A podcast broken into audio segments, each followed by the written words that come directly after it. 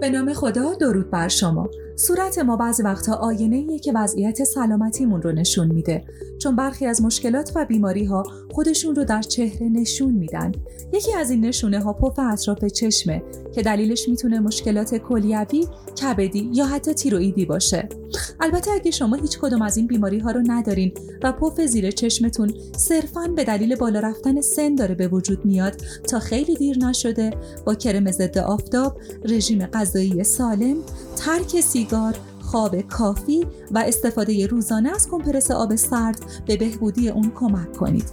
ولی اگه پف چشم شما نسبتاً شدیده، مداخله‌های غیر جراحی مثل پلاسما جت، بوتاکس، نخ و لیزر میتونن در کمتر شدن عارضه مفید باشن. در موارد خیلی حاد و نگران کننده، عمل جراحی پف چشم به کمک بیماران میاد. در این عمل به وسیله تیغ یا لیزر برشی روی پلک میزنن و بعد از تخلیه چربی اون رو بخیه میزنن. جراحی با لیزر رو با درمان لیزر اشتباه نگیریم.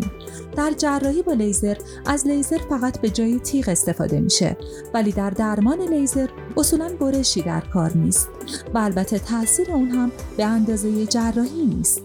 از درمان لیزر فقط برای پف بالای چشم استفاده میشه. عمل پف چشم تأثیر زیادی در جوانسازی و شادابی چهره و بالا رفتن اعتماد به نفس داره و حتی در افزایش بینایی چشم هم مؤثره. البته بهتره کسانی این عمل را انجام بدن که به لحاظ جسمی سالمن، یعنی بیماری‌های قلبی، فشار خون، دیابت یا مشکلات تیروئیدی ندارن.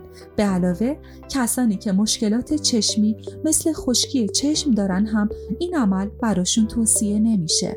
خانمای باردار هم که بهتره تا دنیا آمدن کوچولو دست نگه دارن. در کل تمام عملهای زیبایی برای افرادی خوبه که انتظار معقول و چشمانداز مثبتی دارن. البته باید عوارض احتمالی رو هم دونست. ممکنه پلک‌ها دچار عفونت، بی‌حسی، کبودی و تورم بشن. دوبینی، تاری دید و خشکی چشم هم عوارضی هستند که هرچند نادر اما امکانشون هست. با آرزوی سلامتی برای شما عزیزان، من ندا حیدری هستم و ازتون دعوت میکنم برای دیدن مطالب بیشتر به سایت زیباکلیک.com سر بزنید.